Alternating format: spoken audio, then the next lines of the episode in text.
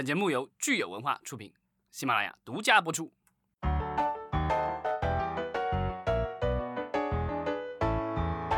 欢迎大家收听新一期的影视观察，我是老张。我是大米，大家好，我是石溪。这一期我们来聊一个这个我们的老朋友，对，就 你把奈飞当朋友，奈飞把你当朋友吗？我就想问哎，问。他给奈飞付钱，奈飞肯定管他叫爸爸。我跟你讲，你买奈飞会员了吗？买过，现在没有，哎那那行了，在国内你就不是方便用他朋。友了，有劲。奈飞有什么新闻了？他最近的这个新闻就是这周的话，他因为他公布了这个上一个季度的这个财报，然嗯后发现他的这个用户增长数量并没有达到这个分析师的哎，预就是因为期。你们这样的人不续了，你知道吗？所以没有，他他进不了中国呀。这样，然后他本来是这个分析师预期可能有六百多万的这个用户增长，然后他实际增长的只有五百多万，嗯那就低于嗯分析师预期。然后那个股票，它现在已经就是今年的六个月内，据说是已经翻了一番了。然后，所以这个估值已经非常高了。所以呢，因为它这个指标没有达标的话，所以就股票应声而跌了，跌了这个数百分之双位数了。对，嗯，目前来说还是一个这个非常贵的股票。其实跌了这么多，还是非常贵的一个股票。嗯，对啊，它的这个就是奈飞比较有意思的地方在于，它现在就它主要的增长其实都来自于海外了，因为它美国的那个用户已经达到六千多万了，基本上饱和了。该该定的都都已经定了，对其实对，基本嗯上已经超过了所有的其他的那些有线电视运营商的这个嗯订户数数量。然后它现在就是说有大量的用户来自于海外，尤其是像新兴市场，比如说像像那个印度，嗯。它现在嗯。有越来越多的新用户，所以它现在就是还有欧洲嘛，对，它有一亿一亿二还一亿几的这个用户吧，所以等于是差不多一半儿是在美国，然后另外一半儿都在海外，而且主要的增长现在都来源于海外。嗯，所以怪不得就是其实现在也能看到奈飞会有各种各样语言的，然后针对各因为种地它现在区的这种类型的东地区啊，在欧洲啊什么，它现在有德语的节目，现在好像之前还说预定了阿拉伯语的节目，就各种各样的，然后中文节目也有。什么那对种，，前段时嗯间刚出了一个华语的这个电视剧，对，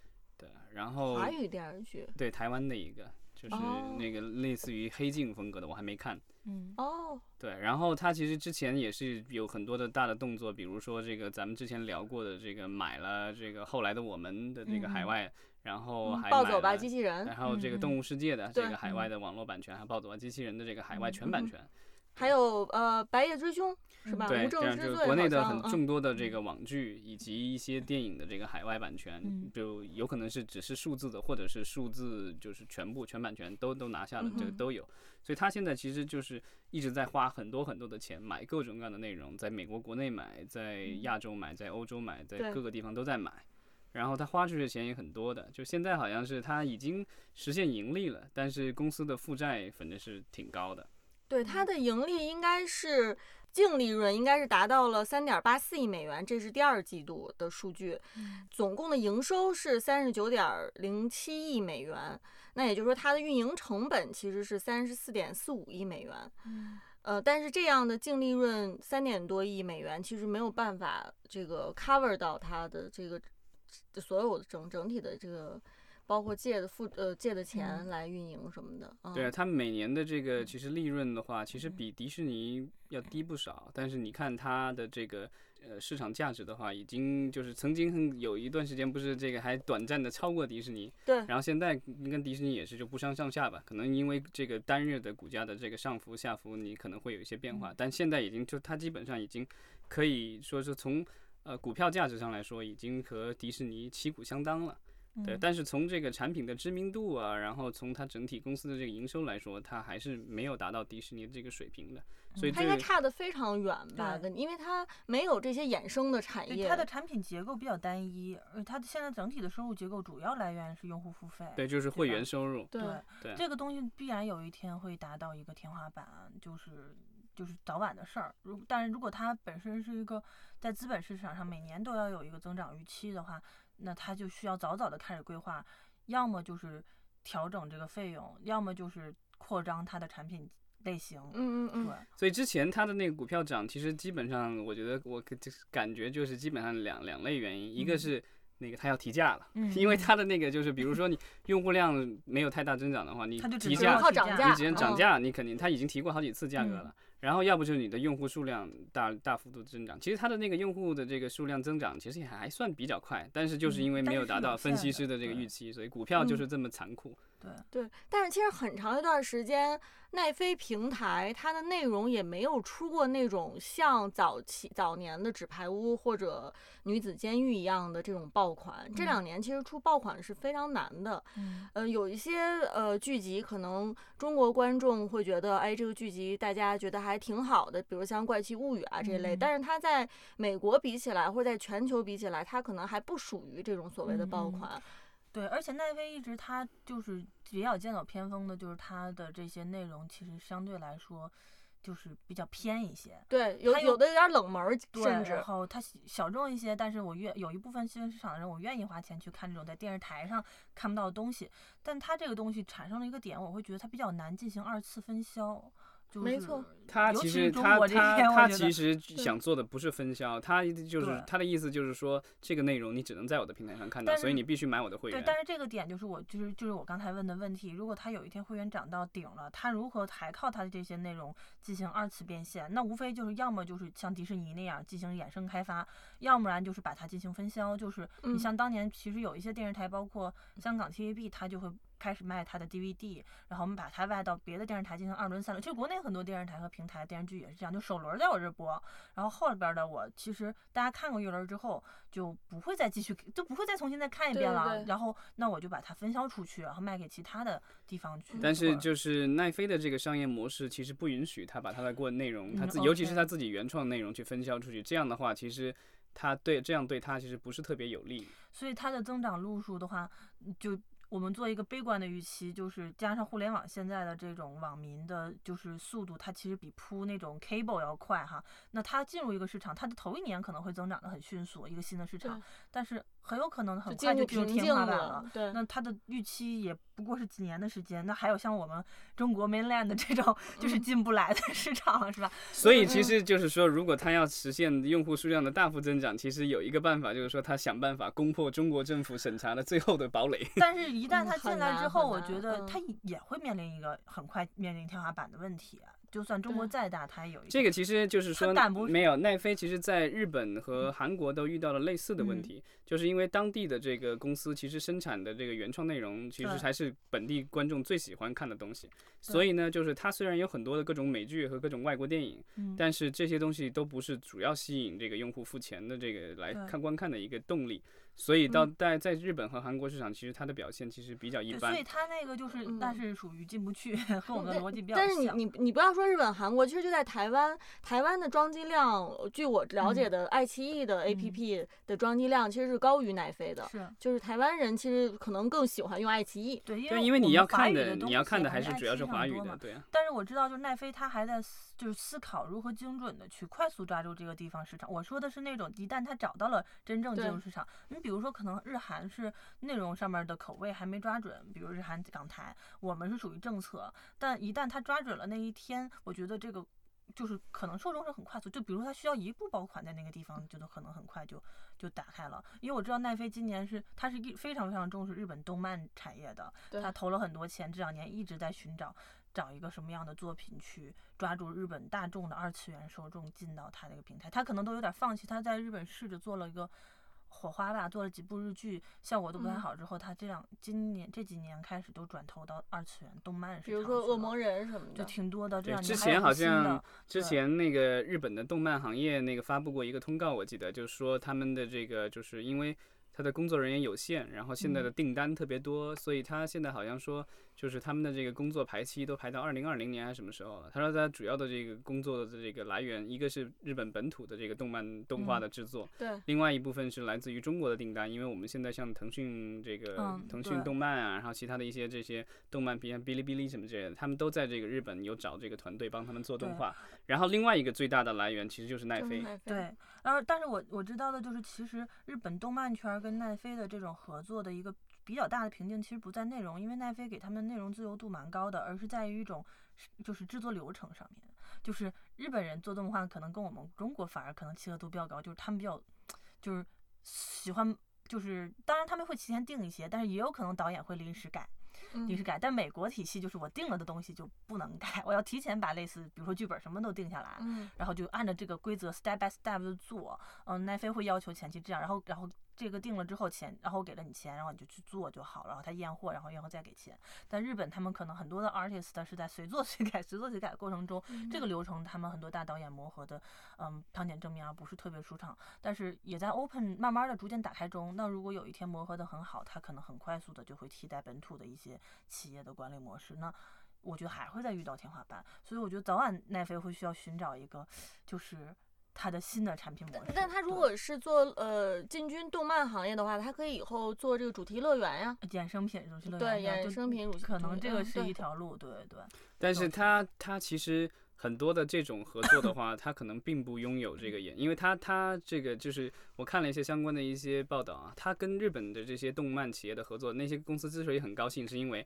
他付了那个制作的费用，他只是拿到了一个播映权，他并不拥有任何的奈飞并不拥有任何的后续的衍生的这个权利，日本的那些公司还是牢牢把握在手上包括比如说什么《圣斗士星矢》啊之类的。他应该拿了，他应该会拿的版权收益吧？就是就如果因为是主没有，他拿到的，他拿到的只是他们给他定做的那一版的这个动画的这个播放，全球比如说独家的播放权。所以它不是以 IP 就是版权委员会的一员进到这个版权的整体运营没有没有没有没有，它就是嗯他就跳哦过了这个原来的日本的这个就是制作模式。日本的电影和电视我知道嗯很多，包括动画片都是一个有所谓的委员会，就好几家公司一起投，所以做决定啊什么特别慢。然后其实就是如果就是外面要做授权或什么的，也是特别麻烦嗯的一个事情。但现在这个奈飞的这个模式，据说就是已经跳过了那个，就是基本上他直接找到这个源头，嗯，我给你钱，你给我做，我给你播，其他的你自己运营，我只播。对我明白，运营权他交给了原来的公司，但是运营的相关没有跟他没关系的。百分比，他也一点儿据说是就是完全是没有关系的，哦，就是说那这个他他只要内容，就是说他关注的就是我要增长用户，用户想看什么，看视频，我就给他做视频，其他的我不管。但是用户是有天花板的嘛？其实对是是人人的数越多，人口越多，它才能有增长。它没有更多的人口了，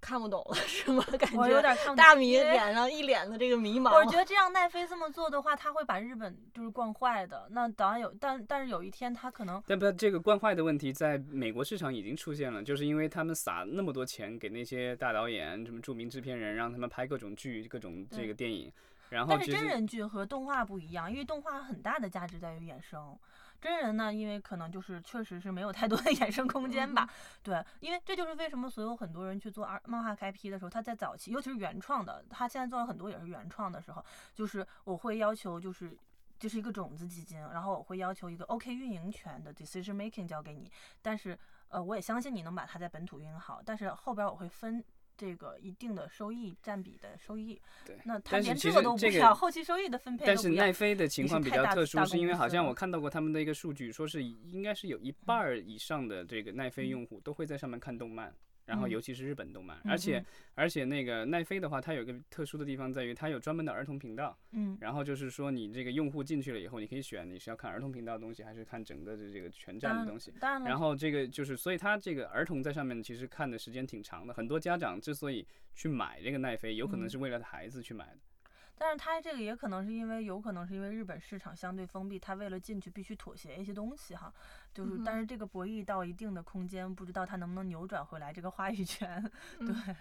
对，对，我觉我我我的感觉是他做的这些东西还真不一定说是要敲开日本市场，而是只是说想用这个，因为日本动漫其实在全世界范围内，包括欧洲、美国、嗯亚洲各个地方都有很多的受众。对他拿日本的内容去敲开那他全世为什么不界各地直接去的这个。采购呢？他可以采购日本现成的东西，进行国外的独家版权我你你看它现在定制的，它其实现在定制的那个是按照这个美国的动画片的这个套路定制的，所以它的集数都相对要少，包括就是根但据日本是你刚才动漫的说的那种，在在美国，我也去过美国的那个漫展嘛，在美国其实很火的。日本动漫现在在美国已经非常波一波粉丝，大家很多人也看那种民工漫。其实这种日本的套路其实是很吃的，它不存在说我为了把日本的动漫引到美国就要调整日本动漫的对，问题是就是说他如果是拿的那种授权的话，其实都是非独家的，然后这个东西到处都能看得哎到。这个是最大的问题。对啊，所以它等于是拿它就全部重置权，像像包括什么《圣斗士星矢》，还有另外还之前宣布过好多个。每年就是都会出新的季度番，它可以拿新的季度番的独家嘛？因为你看它现在在日本定制的，包括我们在日本本土，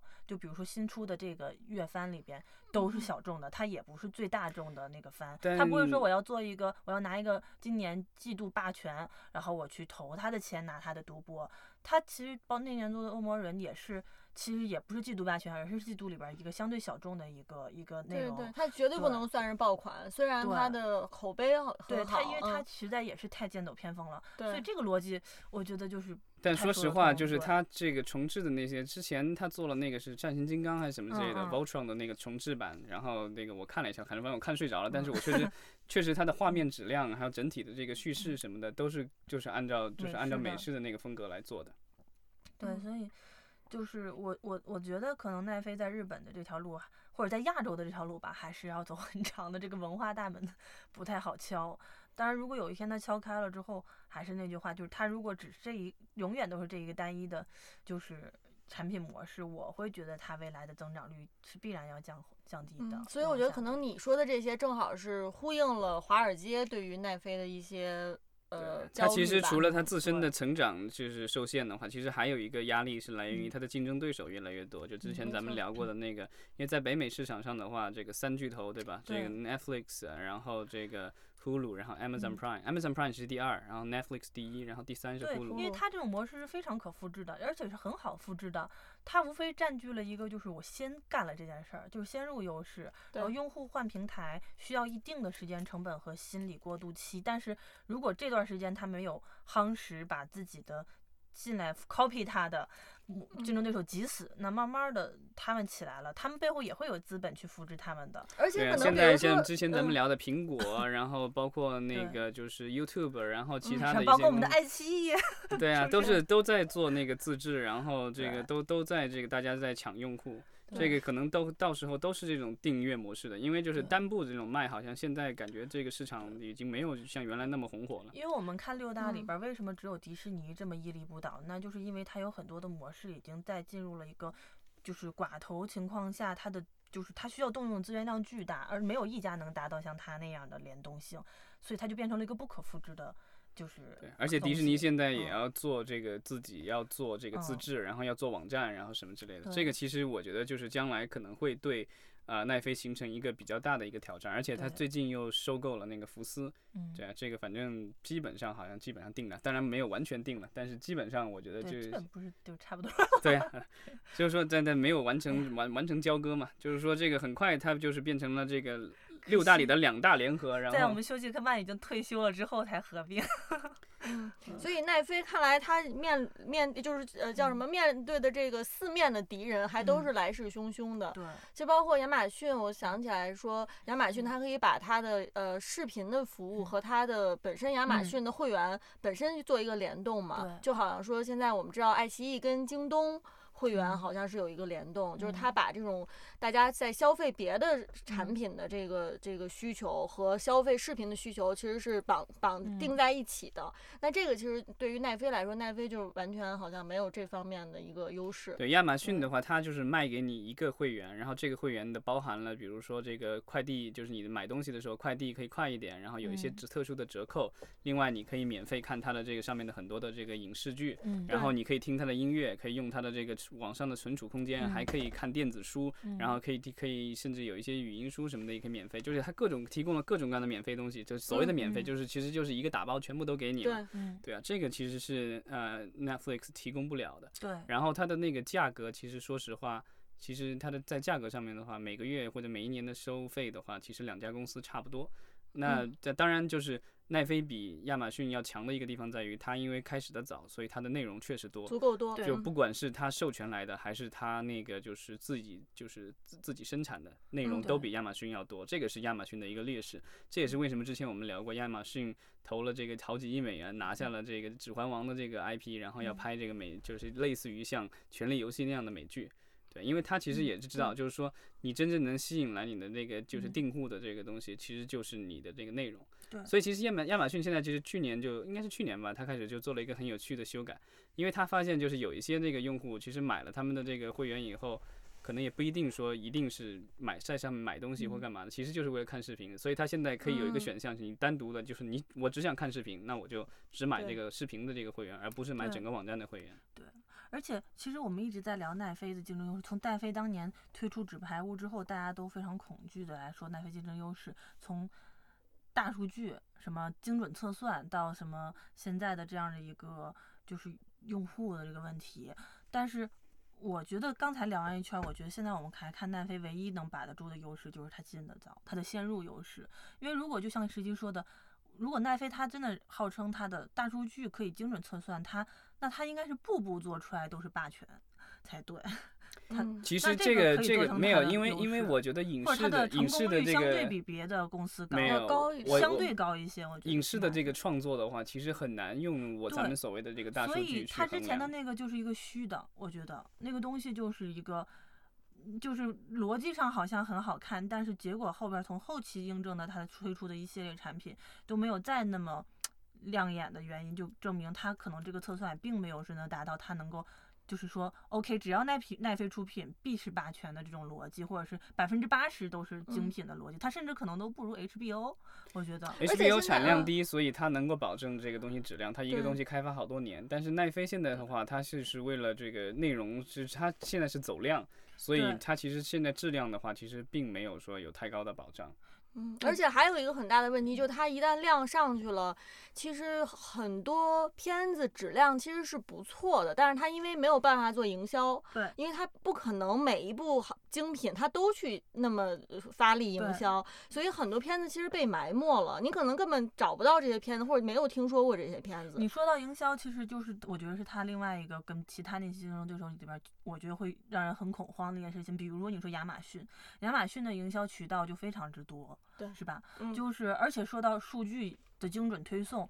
亚马逊的数据量也不比它小，而且它可以做到我测算出来之后直接可以做到最终端的推送。而且亚马逊手上其实是握着这个奈飞的命脉，因为奈飞的所有的这个数据都是存储在亚马逊云上。对就是如果有一天亚马逊切断了它的一些东西，甚至比如说亚马逊现在开始做图书和电子出版经营的业务，它跟出版社的关系更近。那么，如果亚马逊未来想自己生产原内容，它拿到这个版权的近水楼台先得月的可能性就会比奈飞多，甚至他可能以后再谈版权，就会把它整体打包的服务联动去咔掉这个版权独家影视开发，就放到我这儿。那奈飞甚至他可能都买不到更好的 IP 去进行开发了没。有，所以这个就是之前咱们聊过，奈飞其实就买了一家嗯漫画公司，就是这个对，这个叫这个 Miller World，是这个就是 Mark Miller，然后这个人是苏格兰的一个漫画作者，嗯。然后之前好像也给给漫威啊，给各些各个大的公司这个就工作过，然后嗯。他其实他的好几部这个作品好像都已经被开发成了这个影视，然后其中包括这个之前咱们这个我我自己比较喜欢的这个《王牌特工》，嗯，然后还有嗯那个《追击令》，对，然后还有《海扁王》啊，对，对，这些其实就是都是这个这个人做的，然后、嗯他自己有个公司，对他等于？嗯。是自己公司，然后这个做原创漫画，然后奈飞等于是嗯。花了可能两三千万美元，去年去年夏天的时候把它收购了。啊好便宜啊！嗯它这这这个我觉得对于奈飞来 说，感觉两三千万美元，对但这个好像拍一部剧这个好像是奈 飞成立历史上唯一第第一次对外收购，因为之前他只是买内容，这是他第一次买公司。买 IP 嘛，就是对我觉得这个对他来说是个门槛嘛。其实他就对核心创有独家的这种，就是嗯，他买了这个，他买了这个公司以后，其实之后就有一定的这个操作。这两天也是有新闻出来，因为他们之前已经跟这个公司一起出了一部漫原创的漫画了。嗯然后这一次，呃，这个漫画叫做叫 The Magic Order，嗯这个叫什么？神秘组织、神奇组织、魔法组织。我不知道这个是这个叫翻译叫法密令。呃那个 order 不是哦密令的意思，order 的意思是那个组织的意思。哦，OK 就是那个什么 Phoenix Order 那个那不叫凤凰令，那个叫凤凰社。OK。对，这个会就叫神社、神神奇社，我我也不知道这个叫什么，Anyway，Anyway，不重要。不重要不重要，这段可以掐掉。然后那个就是他们之前英文节目。对，他们之前出版过漫画书，然后现在哦是说这个奈飞宣布要根据他的一些漫画书去改编，然后有嗯两部电视剧、三部电影。OK，对，然后就感觉我看了一下，基本上都是这个科幻的、奇幻的这种。嗯，那这就可以做乐园、做衍生品，估计都可以做。对，这也就是他嗯完全持有的。对，因为你像哦他之前就是他帮很多行业里不敢做这行的人趟了浑水之后，证明了一个非常成功的路线和模式。但是这些他扶持起来的，不管演员、导演还是 IP，都是松散式合作。那就是说，对啊，像迪士尼那些就那些就就给他全就是做的漫威的那些，对啊，然后那不一样。那未来比如说就价高者得的话，那他肯定就是 PK 不过其他的资本了。那就这些演员、这些导演也可以随时在行业里流动，就投靠到别的家去了。嗯或者甚至就是那有的更有财大气粗的，我就收了你导演工作室，你以后也不准给奈飞拍了，你就给我拍，这也是很有可能的。那我觉得奈飞它需要有一些核心资源在手上，对。嗯，估计可能他们开始他尝试了。他最大的优势就是我这是独家。但他那个这些电视剧的内容，我们那天也聊了，有很多人很多剧就是他，而且奈飞是上映当天全放，是吧？对这个播出模式也是让人现在有一点捏着一把汗。对，就是第一天的增长量爆棚，然后后边儿你就会发现很少有人再回去咂摸这个东西，再回去再翻看二轮、三轮。呼噜那个现在就是有点改变策略了，因为像之前的那个使女的，故事都是一下一季全放对上一季上一季是一季全放，然后这一季的话是每周日放一集，这样的嗯话就是对就是持续的吸引这个用户这个回来这个，因为我觉得就是嗯比如说用做一个长期的运营。对啊，因为用户比如说我回来看这一集的话，也有可能我顺便发现其他的，我可能还会看点其他的东西，这个是持续吸引，这个其实也是现在那个 HBO 的这个新主人，这个就是他们这个现在呃整个华纳兄弟华纳 Time Warner 就时代华纳集嗯团被改名叫华纳传媒了、Warner Media。然后那个就由他的现在新的母公司 AT&T 指派的一个新的 CEO 嗯来管理，然后那个 CEO 就好像前段时间接受采访，然后什么这内部讲话什么这，然后就说这个其实他们需要做的一个事情就是说，他们现在也想走量，就是说要要要摒弃 HBO 原来的策略，就精品化，他现在要走量，就是说我要这个生产出足够多的这个产品数量，然后让用户在我的平台上尽量多花时间，不是说一一一个月几个小时。或者是这个一个星期几个小时，而是说每天都要来我这天几个小时对就是说他一定要能够吸引用户我觉得这个花大量的时间不在在于平台上。它的那个东西，就是剧的量多不多，而在于它这个剧衍衍生的用户运营的力度强不强。我我举个例子，比如像日本有一些呃，就是综艺或者是呃内容，它或者是甚至有一些，其实迪士尼也有一些东西，它你看迪士尼的电影。可能两三年它才出一个系列，迪士尼的剧它有的时候没有电影那么火嘛，但在这两三年的期间里，它会把电影里边的 IP 在 Facebook 上、在 Social Network 上、嗯。在衍生品授权上不停的运营它的粉丝丝经济嘛，让你去赢。嗯。我觉得奈飞它现在还是只是不过从它当年的实体 DVD 的销售的思路转到电子那个内容销售思路，但是它还是一个卖东西的思路，而不是转化但它的成用户运那个就是社交的这个，其实，在网站上的话，它现在就是已经没有什么社太多的社交的成分。原来还可以这个打分，大家可以看看，就比如说朋友打了多少分，自己打了多少分，因为原来是五嗯分的，现在好像只能够好和不好，只能够这样。它更没社交赞它需要性了。用户持然后续的去运营对啊，然后他也学那个 IMDB 一样的，IMDB 之前不是把那个用户评论这个，就是比如说电影下面写那个你自己写短评或者长评，对那个那个功能现在已经取消了。然后现在好像奈飞据说也是马上也要取消这个功能对，其实就比如说拿拿我们的那个 B 站举例子，B 站很多的番剧的中间的间隔比较久，但是它这个中间的，比如说一季播完之后，它会有自生产粉丝进行二次创作的 UP 主的内容不断的去出现，他的粉丝会持续泡在这个上面去寻找新的东西，让他的热度可以一直维持和关注度上去。但是如果嗯粉丝待一会儿发现没得看了，这也就是好多剧为什么现在会说留一些片花物料，甚至是一些演员的一些花絮，呃，或者是在做一些呃衍生品、衍生内容、同人内容去。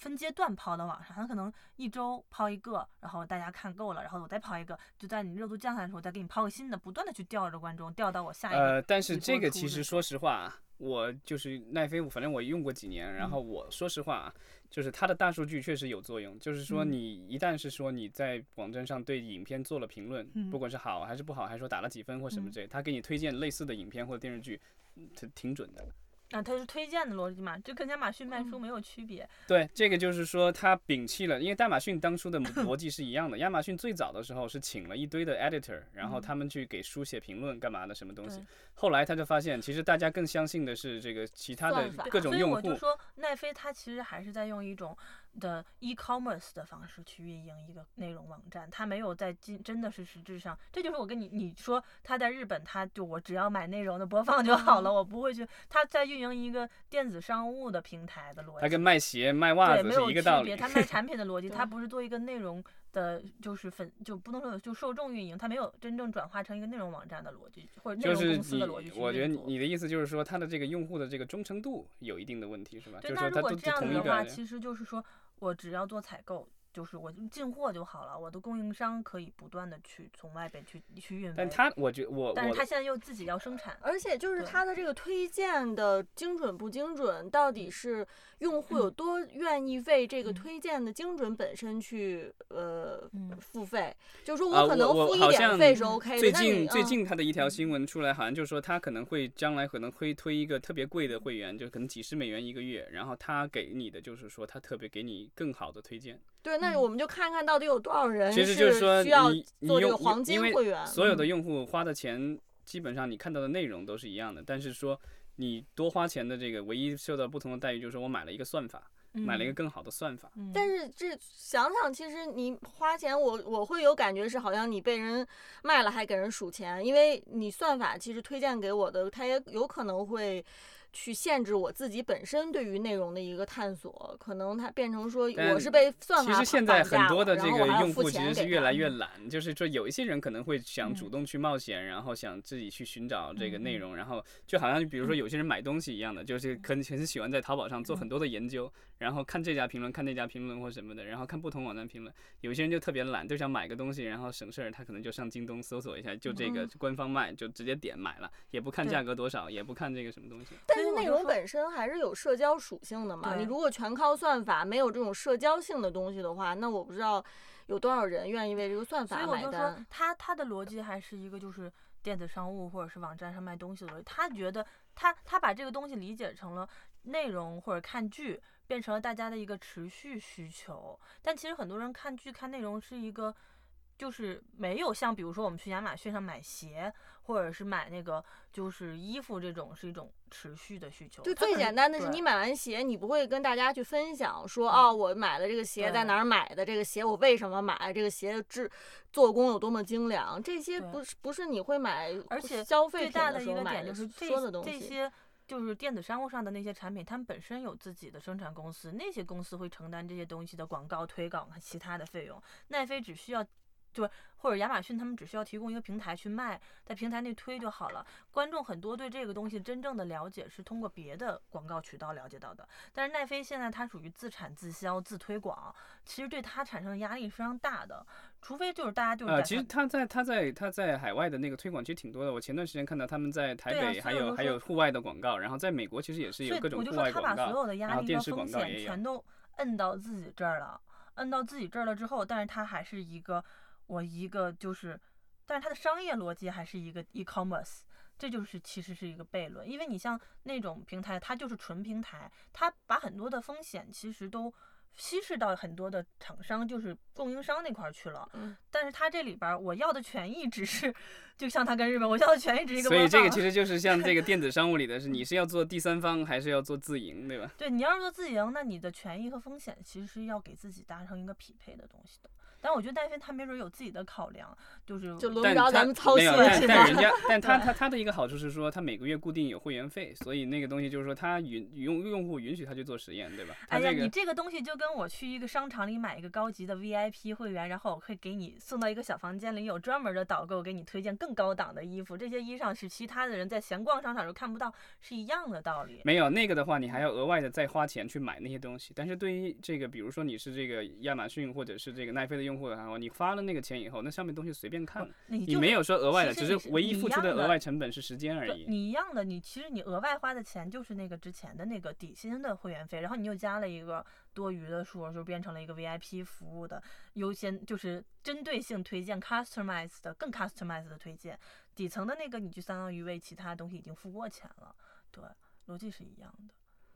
嗯，嗯，那咱们就嗯、估计奈飞也可能不需要咱们替他操心啊。就先聊一下，希望奈飞的这个东西对我们自己的其他的一些网站有启示吧。对然后作为嗯内容的消费者，还是希望奈飞能够多出精品，多出爆款，因为嗯，我们之所以没就没什么事儿经常聊奈飞，是因为中国有太多的公司没什么事儿就要说我们要打到中国奈飞了。但是嗯，还有很多人到目前为止依旧在跟我聊四五年前的文章，你知道吗？就我们要持续观察这个公司，才能冷静但说实话，就是说，对国内的这些视频平台，反正嗯我用过一些，他们的这个推荐的能力确实太糟糕了一点。就不光是视频平台推荐能力糟，中国的很多电子商务推荐的能力也不是那么 好，你知道吗？确实，就是对啊，哎所以就是我觉得这个大家对后台数据的这个合理的运用，可能还需要有待开发。慢慢来呗。，咱对咱们国家的一个好处是说，用户的这个基基础量大，对吧？这几嗯千万的用户量，在咱们国家来说根本就不算个事儿。但基础量越大，其实它对那个统计算法的要求会越高，包括这个运营的，就是运行的这个后台的要求会越高。